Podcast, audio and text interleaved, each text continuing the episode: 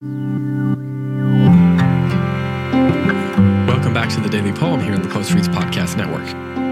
Yesterday's poem was by William Wordsworth, and today's poem is by his contemporary, Samuel Taylor Coleridge, who lived from 1772 to 1834.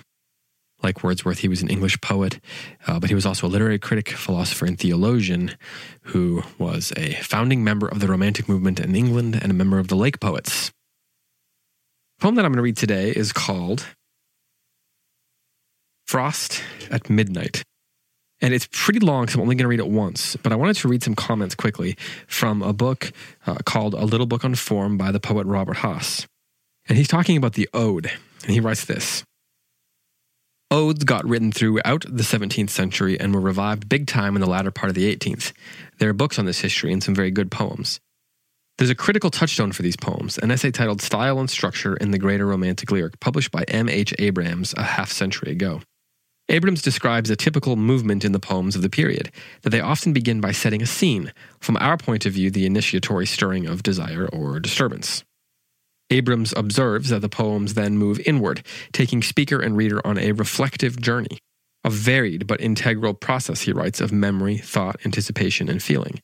End quote. And that the poems tend to end where they began with some sense that, on arrival, the place where they began has been altered. Later critics would find a pattern of conflict, in dealing with the conflict, resolving the conflict way too pat. But some notion of disturbance, a turn inward to explore its source or meaning, and a reorientation toward it corresponds in interesting ways to the movement of 17th century poems. It also connects what Hölderlin described as, quote, Innerlichkeit, the vast interior sea of human inwardness, to navigate what he understood to be the task of poets.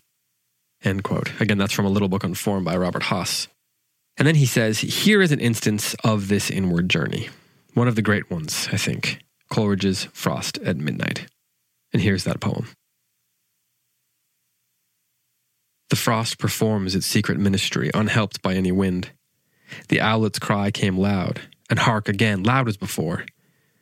The inmates of my cottage, all at rest, have left me to that solitude which suits abstruser musings, save that at my side my cradled infant slumbers peacefully.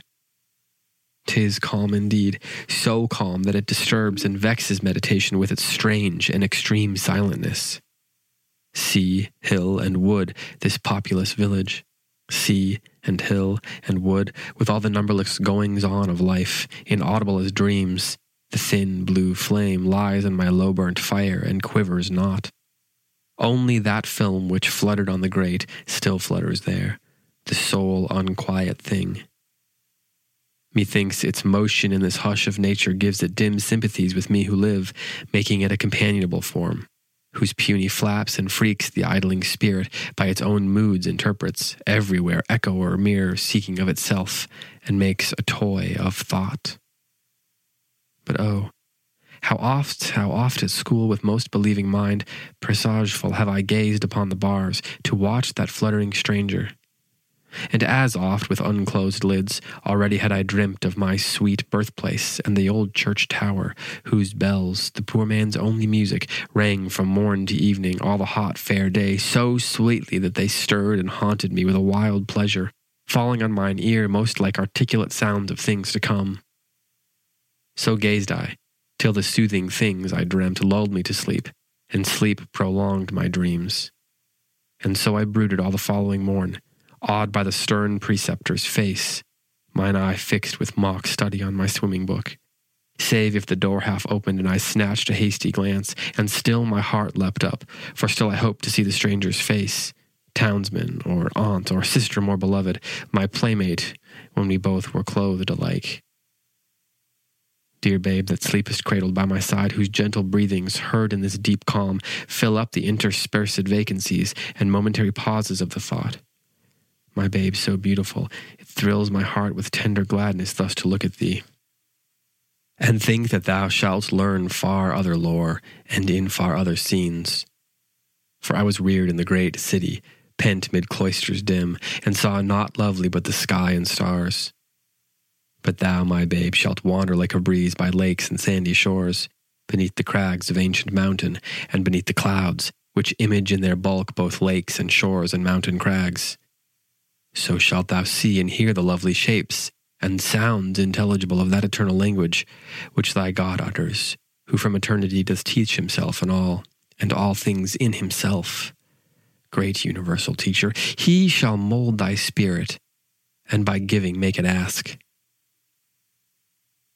Therefore all seasons shall be sweet to thee, whether the summer clothe the general earth with greenness, or the red breast sit and sing betwixt the tufts of snow on the bare branch of mossy apple tree, while the nigh thatch smokes in the sun thaw.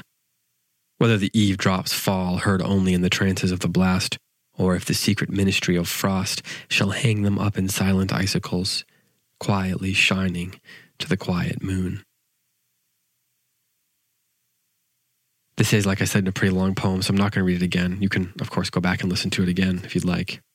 But um, if you do, take note of that idea of the the inward journey. It's a it's a haunting, um, meditative poem that I really enjoy and hope you enjoy as well. This has been the Daily Poem.